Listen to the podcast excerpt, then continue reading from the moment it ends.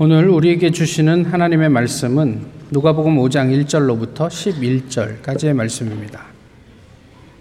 신약성경 누가복음 오 장 일 절로부터 십일 절까지의 말씀을 이제 봉독하겠습니다. 무리가 몰려와서 하나님의 말씀을 들을새 예수는 게네사렛 호숫가에 서서 호숫가에 배 두 척이 있는 것을 보시니 어부들은 배에서 나와서 그 물을 씻는지라. 예수께서 한 배에 오르시니 그 배는 시몬의 배라. 육지에서 조금 떼기를 청하시고 앉으사 배에서 무리를 가르치시더니 말씀을 마치시고 시몬에게 이르시되 깊은 데로 가서 그물을 내려 고기를 잡으라. 시몬이 대답하여 이르되 선생님, 우리들이 밤이 새도록 수고하였으되 잡은 것이 없지만은 말씀에 의지하여 내가 그물을 내리리이다 하고 그렇게 하니 고기를 잡은 것이 심히 많아 그물이 찢어지는지라. 이에 다른 배에 있는 동무들에게 손짓하여 와서 도와달라 하니 그들이 와서 두 배에 채우게, 채움에 잠기게 되었더라. 시몬 베드로가 이를 보고 예수의 무릎 아래에 엎드려 이르되 주여 나를 떠나소서, 나는 죄인이로소이다 하니 이는 자기 및 자기와 함께 있는 모든 사람이 고기 잡힌 것으로 말미암아 놀라고 세베대의 아들로서 시몬의 동업자인 야고보와 요한도 놀랐습니다. 예수께서 시몬에게 이르시되 무서워하지 말라, 이제 후로는 내가 사람을 취하리라 하시니 그들이 배들을 육지에 대고 모든 것을 버려두고 예수를 따르니라. 아멘. 제가 참고가 되실까 해서 오늘 본문 바로 앞쪽에 있는 사 장 삼십팔 절부터 사십사 절까지의 말씀을 좀 더 읽어드리겠습니다. 예수께서 일어나 회당에, 회당에서 나가사 시몬의 집에 들어가시니 시몬의 장모가 중한 열병을 앓고 있는지라. 사람들이 그를 위하여 예수께 구하니 예수께서 가까이 서서 열병을 꾸지, 꾸짖으신데 병이 떠나고 여자가 곧 일어나 그들에게 수종드니라. 해질 무렵, 무렵에 사람들이 온갖 병자들을 데리고 나오매 예수께서 일일이 그 위에 손을 얹으사 고치시니 여러 사람에게서 귀신들이 나가며 소리질러 이르되 당신은 하나님의 아들이니이다. 예수께서 꾸짖으사 그들이 말함을 허락하지 아니하시니 이는 자기를 그리스도인 줄을 알미러라. 날이 밝음에 예수께서 나오사 한적한 곳에 가시니 무리가 찾다가 만나서 자기들에게서 떠나시지 못하게 만류하려 하매 예수께서 이르시되 내가 다른 동네들에서도 하나님의, 하나님의 나라 복음을 전하여야 하리니 나는 이 일을 위하여 보내심을 받았노라 하시고 갈릴리 여러 회당에서 전도하시더라. 아멘. 그것을 한 문장으로 확 다가왔던 것을 소개해 드릴게요. 당신의 자녀를 나와 아내에게 온 귀한 손님처럼 여겨라. 귀한 손님이 오면 어떨까요? 우리가 첫 번째, 반갑고 극진히 대접하고 싶죠. 그런데 뭘 중심으로요? 그 사람이 좋아하는 거죠. 내가 좋아하는 거 막 강요하지 않잖아요. 귀한 손님인데. 두 번째, 손님의, 손님이에요. 그 사람은. 내가 마음껏 이 사람을 막 좌지우지할 수 있는 사람이 절대 아닙니다. 소중히 여겨야 되고 그 사람을 개별자로 존중을 해줘야 돼요. 세 번째, 떠날 사람이에요. 내가 그 아이도 계속 붙잡아 두는 게 아니에요. 언제 떠나느냐는 아이들마다 다르겠죠. 올 때 정말 귀하게 왔으니까 너무 감사한 일이니까 그 아이한테 정말 우리가 애정을 쏟고 좋아하는 거 잘해주고 그리고 그 사람을 그대로 존중해주고 그 사람이 가고 싶어 할 때 언제든지 갈 수 있게 해주는 겁니다. 한국의 소아청소년 어, 정신과 전문의인 어떤 분이 좋은 부모가 되는 비결이 무엇입니까? 라는 질문에 이렇게 대답을 했습니다. 어떻게 생각하시는지 모르겠습니다. 손님이라 생각하는 것에서 가장 중요한 요점이 떠남이 아닐까 싶습니다. 근데 가만 보니까요, 이 떠나는 거엔 두 가지가 있더라고요. 하나는 가출입니다. 그리고 다른 하나는 출가입니다. 같은 글자 뭐 앞뒤로 바꾸기만 했는데 가출과 출가의 의미는 다르죠. 보통 출가 그러면 뭐 이렇게 이, 이, 이 스님이 되는 그런 걸로 생각하시는데요. 국어사전 찾아보시면 천주교에서 신부가 되는 어떤 그런 걸 출가라고 이야기를 하고요. 좀 더 광범위하게 우리가 좀 더 이렇게 에, 이렇게 뭐 신앙적으로 특별히 좀 어, 우리의 길을 가게 될 때 이제 쓰는 단어이기도 합니다. 그러니까 가출이라고 하면 직면한 문제를 도피하는 어떤 표현일 것이고요. 출가라고 한다면 그것을 직면한다고 할까요? 아니면 독립한다고 할까요? 그래서 좀 더 큰 의미로는 자기 부인 이런 것들도 그 안에 포함이 되는 것이 아닌가 싶습니다. 이분이 말씀하신 그 첫 번째, 두 번째 귀한 손님이다.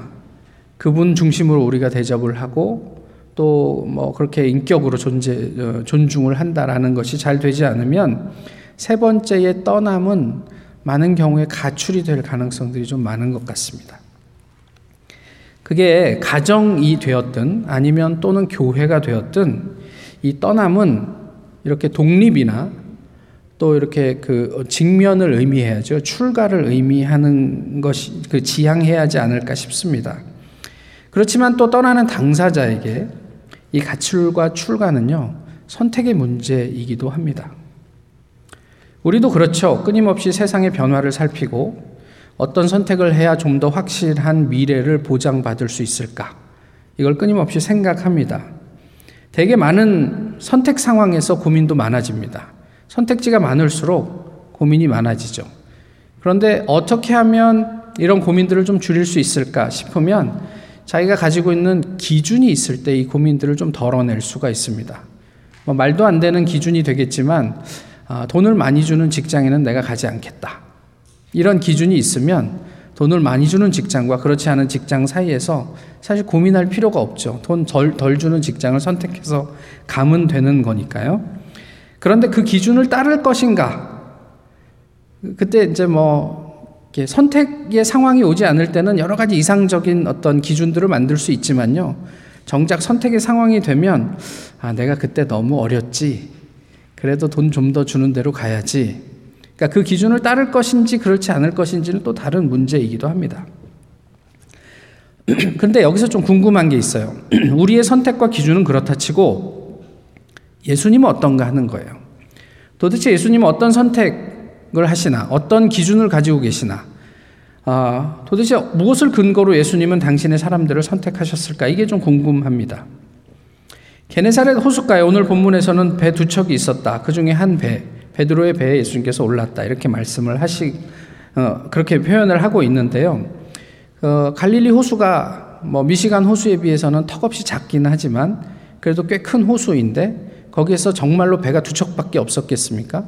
근데 예수님께서는 하필 왜 베드로가 있는, 베드로의 배가 있는 그곳으로 그날 가셨을까? 뭐 이런 것들도 좀 궁금하단 말이에요. 그리고 그 배에, 어쨌든 베드로의 배에 올라서 어, 자기를 차, 만나려고 몰려든 군중을 향해 에, 말씀을 전하시죠. 설교를 마치고 베드로에게 얘기하십니다. 깊은 데로 가서 그물을 던지라. 베드로 입장에서는 굉장히 황당했습니다. 이게 밤새도록 그물질하고 이게 정리하고 이제 집에 들어가서 쉬어야 되는데 이 그물을 또 펼쳐서 내리는 것은 일단 고기를 잡고 안 잡고의 문제는 떠나서 이게 여간 번거로운 문제가 아닐 수 없습니다. 그런데 지금 이 시간은 고기를 잡는 시간이 아니거든요. 그렇지만 베드로는 뭐라고 예수님에게 얘기했냐면 내가 당신의 말씀에 의지해서 한번 해보겠습니다. 라고 얘기를 합니다. 그리고 이제 그 결과는 우리가 잘 아는 대로인데요. 그러면서 베드로가 예수님에게 한 말이 중요한데 주님 나를 떠나소서 나는 죄인입니다. 라고 이야기를 합니다. 그것을 지켜보던 목격자들이 놀라고 두려워했다. 성경은 그렇게 전하고 있고 그것을 뒤로 하고 예수님은 베드로에게 네가 이제 이후로는 고기를 낚지 않고 사람을 낚게 될 것이다. 취할 것이다. 이렇게 말씀하고 베드로는 그제서야 비로소 출가의 길을 가게 됩니다. 성경의 표현대로 모든 것을 버려두고 예수를 따랐다. 이렇게 이야기를 합니다. 예수님의 부름에는 크게 두 가지 형태가 있었던 것 같아요. 하나는 베드로를 부르실 때 잘 나타나고요. 다른 하나는 사울을 부르실 때 나타나는데 우리가 아는 것처럼 이 베드로와 사울은 완전히 다른 삶을 산 사람들이에요. 그런데 어떤 부름이든지 간에 정말 중요한 게 무엇이냐면 그런 부름의 자리에서 이 사람들이 하나님을 만났느냐의 여부가 중요해요. 하나님과 하나님이 아닌 다른 것을 만나는 건 하나도 중요한 문제가 아닌 거죠. 그렇게 하나님을, 그러니까 예수 그리스도를 하나님으로 경험하고 하나님을 제대로 만나야 출가가 가능한 게 아닌가 싶은 거예요. 그러면 이런 아까도 말씀드렸지만 왜 예수님께서는 하, 그 굳이 베드로의 배에 오르셨을까? 이게 궁금합니다. 처음에 예수님이 베드로를 찾아온 이유는 무엇이었습니까? 그래서 사 장 마지막 부분을 읽었던 것인데요. 베드로의 장모가 중한 열병으로 앓고 있었어요. 근데 여기서 중한 열병이라고 그러지만은 사실 요즘도 그렇습니다. 요즘은 약이 좋아져서 열이 옛날에 비해서 많이 통제가 되죠. 그런데 통제되지 않은 열이 사실 환자들에게 굉장히 위험하잖아요. 근데 이 옛날에 에드윌이 있었습니까? 뭐, 뭐, 그, 그, 타이레놀이 있었습니까? 열을 통제할 수 있는 어떤 것도 없었어요. 열이 나면 그저 그냥 물 떠다가, 차가운 물 떠다가 이게 수건 적셔갖고 이마에다 얹어주는 게 전부였던 시절이란 말이에요. 그런데 헬라어에서 보시면 중하고 중한 열병이라고 이렇게 표현하고 있어요. 그러니까 이게 쉽게 고칠 수 있는 어떤 그런 병이 아니었음을 이야기하고 있어요. 그러니까 누군가 그 화타가 나타나지 않는 이상은 이게 치료할 수 있을까? 이렇게 돌아가시는 건 아닐까? 그럴 만한 어떤 중병이었다라는 것을 얘기하고 있는 거거든요. 거기에 예수님께서 오셨어요. 예수님께서 왜 오셨을까요? 어떤 뭐, 뭐 여러 가지 이유가 있겠죠. 근데 오셔서 그 병을 고쳐주셨단 말이에요. 그리고 이 베드로의 장모는 바로 그 자리에서 자리를 털고 일어나서 거기에 모여있는 사람, 뭐 예수님을 비롯해서 예수님을 따라왔던 몇몇 사람들을 서브하기 시작했다. 성경은 그렇게 얘기를 해요. 그리고 그 소문이 인근에 퍼지자 주변에 있던 사람들이 몰려듭니다. 병든 모든 사람들이 나도 한번 가서 좀, 좀 유익을 누려보자. 그리고 몰려들었다. 베드로의 집에서, 그러니까 뭐 자기 장모님의 집이지만 사위가 그게 그럼 남의 집입니까? 베드로의 집에서 있었던 일이에요. 그런데 본문 어디에도 베드로는 보이지가 않아요. 그리고 베드로는 그 다음 오 장 일 절에서 십일 절에 게네사렛 호수에 있다라는 것이 밝혀지고 있는 거죠. 그렇게 예수님께서는 밤새도록 주변 사람들을 대상으로 사역하실 때 베드로는 그 자리에 없었습니다. 예수님이라면, 제가 예수님이라면 좀 궁금했을 것 같아요. 도대체 이 집 사위는 어디 갔지? 이렇게 동네 잔치처럼 또 장모가 중한 병에서 나음을 입고 뭐 이렇게 즐거운 시간에 도대체 어디 갔지? 이런 것들이 궁금했을 것 같아요. 그리고 베드로를 예수님 찾아가신 건 아니었을까? 그런데 그 자리에서 아까 말씀드렸던 것처럼 베드로는 예수님을 새롭게 경험을 합니다. 더 구체적으로 얘기하면 예수님을 그 자리에서 하나님으로 경험해요. 어, 저는 죄인입니다. 나를 떠나소서. 이게 하나님을 만났던 신구약의 모든 사람들이 가장 먼저 처음에 고백했던 내용이에요. 나는 죄인이기 때문에 이 죄된 몸으로 하나님 앞에 서 있을 수 없으니 제발 저를 죽음으로 내몰지 마시고 저를 떠나 주십시오. 이렇다는 얘기예요. 사도 바울이 다메섹으로 가다가 만났던 예수 그리스도도 이와 같았단 말이에요. 다시 한번요. 이 상반된 두 사람을 부르신 예수님의 기준이 무엇이었을까? 한 사람은 정말 최고의 석학이었어요. 당대 최고의 석학. 베드로는 그냥 한 촌부였어요.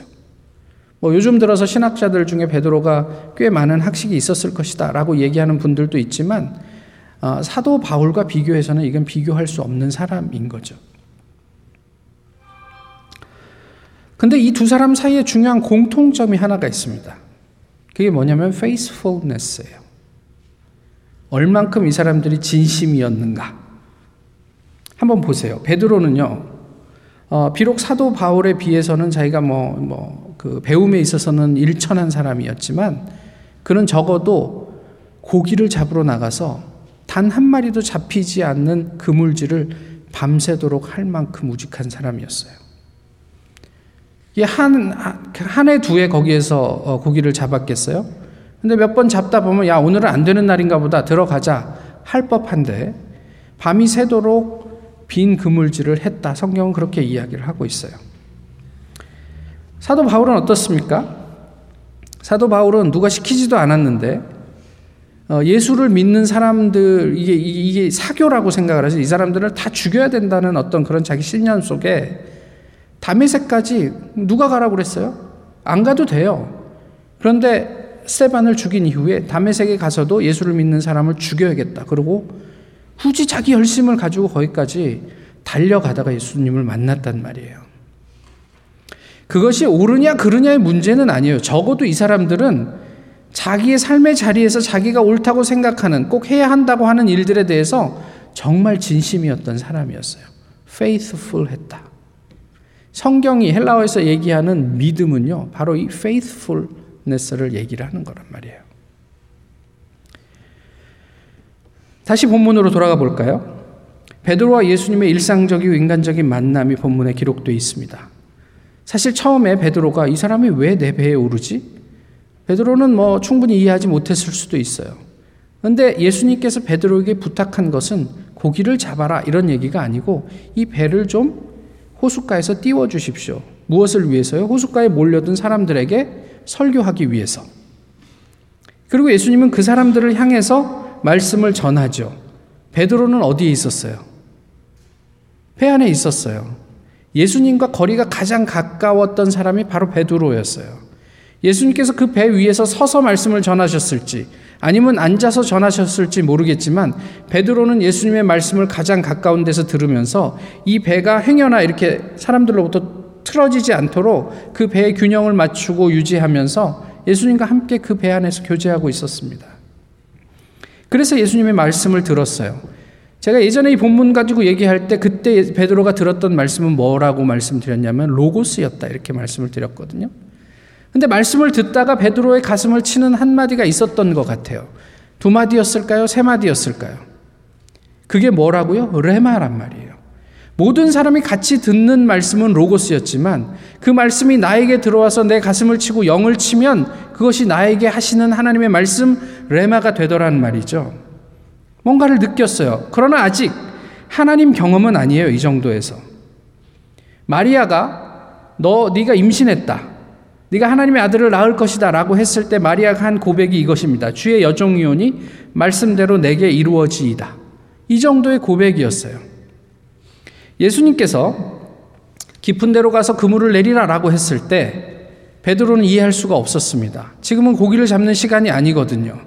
내가 밤이 새도록 고기를 잡았지만 고기를 못 잡았습니다. 이제는 고기들이 이제 다 어디로 가서 잡을 시간도 아닙니다. 그렇지만은 내가 당신의 말씀에 의지하여 그물을 한번 내려보겠습니다 라고 얘기한 거죠. 지금까지 당신이 사람들을 향해서 한 말씀이 내 영혼을 쳤습니다. 내 경험으로 봐서는 이 자리에서 고기를 내릴 수가 없지만, 그렇지만 당신이 하는 말이라면 내가 속는 셈 치고 한번 그렇게 해보겠습니다 라고 얘기를 한 거예요. 불가능한 일이라는 걸 잘 알고 있었지만, 그렇게 경험이 많은 어부지만 그 말씀에 의지하여 그물을 내렸습니다. 여기에서 우리가 생각하는 게 자기 부정인 거예요.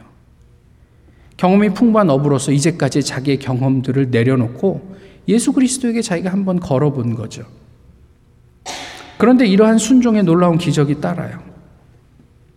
그물이 찢어질 만큼 고기가 걸려오는 거예요. 다 자기가 컨트롤할 수 없어서 호숫가에 있는 동료들에게 손짓해서 와서 도와달라. 그래서 배가 잠길 만큼, 두 배가 가득 잠길 만큼 고기를 잡았다. 거기서 비로소 베드로는 하나님의 현존과 만납니다. 그리고 하는 고백이 뭐예요? 나는 죄인입니다. 제발 나를 떠나 주십시오. 여기에서 온전한 자기 부정이 일어난 거예요. 그리고 그는 모든 것을 버려두고 예수를 따랐다. 저희가 크리스찬을 자처합니다. 예수님께서 저희를 부르셨어요. 저희는 무엇을 버렸습니까? 예수 그리스도의 말씀을 하나님께서 나에게 해주시는 레마라고 경험했던 그 순간들, 예수님께서 우리를 하나님의 나라로 초청하실 때 우리는 무엇을 버리고 예수님을 따랐습니까? 우리의 떠남은 가출이었습니까? 아니면 출가였습니까? 오늘 본문은 우리에게 이것을 묻고 있어요.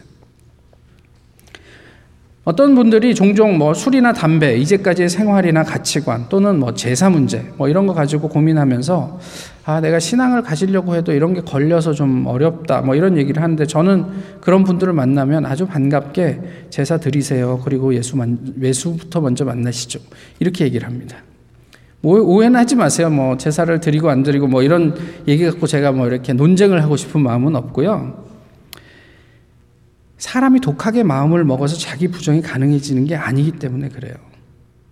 성경이 반복적으로 보여주는 것처럼 우리의 삶의 변화는 말씀 때문에 가능해요. 진리 때문에 가능하다고요. 성령 때문에만 가능해요. 오늘 본문의 표현대로 하면 하나님을 만날 때 우리의 삶이 극적으로 변하더란 말이에요. 우리가 할 일은요, 우리의 이성과 의지를 동원해서 말씀과 진리 앞에 지속적으로 나가는 거예요. 어떻게 해요? faithful하게. 제가 목사이지만요, 매일 faithful하게 성경을 읽는 게 엄청 힘듭니다. 힘, 쉽지 않아요. 아, 목사니까 성경 뭐 늘 읽으시겠죠. 설교하려고 성경 읽죠. 그렇지만 하나님과 제가 개인적으로 만나는 한적한 곳에서의 성경과 만나는 일들을 매일매일 계속하는 일은 그렇게 만만한 일은 아닙니다. 그런데 성경을, 성경에서 하나님의 말씀을 뭐라고 그래요? 살아있고 활력이 있다잖아요. 그래서 그 말씀이 날선 검처럼, 검처럼 우리의 영과 혼과 관절과 골수를 찔러 쪼개서 우리 내면의 여러 가지 의도, 숨은 의도, 이런 것들을 다 드러나게 우리의 생각과 뜻을 판단하신다잖아요. 말씀을 통해서 우리가 경험하게 되는 것이 이런 거예요. 내가 유발시키는 게 아니라 하나님이, 그 말씀이 우리를 하나님 앞에서 온전하게 드러나도록 도우신다잖아요. 여기에서 우리가 말씀과 기적의 상관관계를 보는 거예요. 분명한 것은 나 자신이 노력으로 기적이나 은사를 획득할 수가 없어요. 저희가 할 수 있는 것은 그저 하나님 앞에 나아가는 일이에요. 우리가 하나님의 말씀을 깨닫는 만큼 하나님에 대한 기대가 늘어나고, 하나님의 말씀에 순종하는 만큼 베드로가 경험했던 그런 기적들을 경험하고, 그런 기적들이 또 우리가 더 말씀에 헌신할 수 있도록 기대하게 만들고, 이런 것들이 계속 좋은 그런 어떤 그런 사이클을 이루어서 우리가 성숙하고 성장하게 만들어낸다는 거죠. 제발 내가 할 수 없는 것을 하려고 수고하고 떼쓰지 마시고 내가 할 수 있는 것으로 우리의 일상에서의 믿음, 그러니까 그 faithfulness를 지켜내시란 말이에요. 와, 하나님 나 이거 뭐 이게 능력 주시면 내가 하나님한테 뭐 한 판 내 인생 멋지게 한 번 살아보죠, 이런 얘기 하지 마시고 매일매일 아무것도 느껴지지 않아도 내가 그 자리에서 하나님과 만나려는 그 한적한 곳을 성실하게 진심으로 지켜보시란 말이에요. 하나님이 어떻게 일하시는지 한번 해보세요. 이게 무슨 말이냐면 성경 좀 읽으시란 얘기예요. 제가 연초에, 저는 목사니까 네 번 읽겠습니다. 어, 여러분들 한 번 정도 읽으시면 어떻겠습니까? 장로님들은 또 한 번만 읽으면 또 민망하니까 한 세 번? 뭐 이런 말씀을 드렸는데 어떻게 읽고 계신지 모르겠습니다. 어, 약간의 그, 예, 그게 포함이 돼 있지만 어쨌든 저는 지금 네 번째 읽고 있습니다. 여러분과의 약속을 어떻게든 좀 지켜보려고. 아직 한 달이 남았으니까요. 끝난 게 아니니까 애를 쓰고 있습니다. 이렇게 얘기했더니 또 교사에 비해서 아, 목사님 목사님이니까 뭐 이렇게 얘기하시는데, 뭐 어쨌든 저도 제 나름대로 애를 쓰고 있습니다. 아직 한 달이 남았어요. 근데 꼭 이러면 아, 한 달 남았으니까 내년부터 하죠 뭐. 한국의 어떤 시사 프로그램에서 그, 그 진행자가 그러더라고요. 제가 운동을 너무 안 해서 그러는데요, 이제 운동 저랑 같이 하실 분, 그래서 뭐 이제 에스엔에스로 이렇게 하고 서로 운동하는 거 격려하고 뭐 이랬으면 좋겠습니다, 뭐 이렇게 제안하니까 거기에서 누가 그러면 뭐 십이월부터 하시나요? 뭐 이렇게 얘기를 했는데, 아니 십이월부터는 안 되고요, 일월부터. 우린 또 이렇게 새롭게 시작한다는 새해 뭐 이런 어떤 느낌이 이제 중요하기 때문에 일월부터 하겠습니다, 이렇게 얘기를 하더라고요. 우리도 일월부터 하실까요? 그냥 십이월 그냥 이제 살던 대로 그냥 지나가고. 제발 담배 좀 끊어. 끊어. 그때 안 끊다가 폐암 딱 걸려서 그때 끊는 사람들. 제발 술 좀 끊어. 그래도 안 끊다가 간암 걸려서 끊는 사람들. 이런 사람들이 가장 바보 같은 사람들이에요. 지난번 괌에 강의를 갔다 왔는데 총 회장님이 재미난 이야기를 하시더라고요. 밤에 휴양지에 뜀뛰는 데가 있대요. 그러면서 생전 안 보이던 사람이 어느 날부터 뛰기 시작한대요. 그런 사람, 그러면 사람들끼리 수군거린대요. 저 사람 의사가 당신 운동하지 않으면 죽는다고 얘기한 사람이다. 삼 개월 뛰다가 사라진대요. 여러분들, 운동도요, 평상시에 하는 거예요. 평상시에. 병 걸려서, 암 걸려서 하는 게 아니고, 뭐든지 지금 해야 돼요. 사랑도 나중에 하지 말고, 지금 하고. 술도 나중에 끊지 말고, 지금 끊고. 담배도 어떻게? 나중에 끊지 말고, 지금 끊고. 그 영상 밑에 이런 댓글이 있었습니다. 기도도 매일매일 꾸준히 해야지, 급할 때만 하면 이루어지지 않아요. 우리 삶에서 소위 나중에 좀 여유 생기면 가족도 돌아보고 신앙도 챙겨보지 이런 생각들 많이 하시잖아요. 그런데 지금 못 챙기면 앞으로도 못합니다. 지금 성경 읽지 않으면 내년에도 못 읽어요. 지금 안 하면, 기도 안 하면 미래에도 못한단 말이에요. 이천이십삼 년이 한 달이나 남았습니다. 이 한 달 동안 무슨 일이 일어날지 몰라요. 무엇을 우리가 할 수 있을까요? 아까 말씀드렸던 것처럼 예수님의 관심, 그 기준은 성실함이라고요. 진심이라고요. 삶의 태도에 대한 성실함. 이게 성경이 이야기하는 영적 예배예요. 웅변적인 것, 영웅적인 것을 성경이 얘기하는 게 아니에요. 오늘 하루의 faithfulness가 쌓이면 영웅도 되고 웅변도 되는 거예요.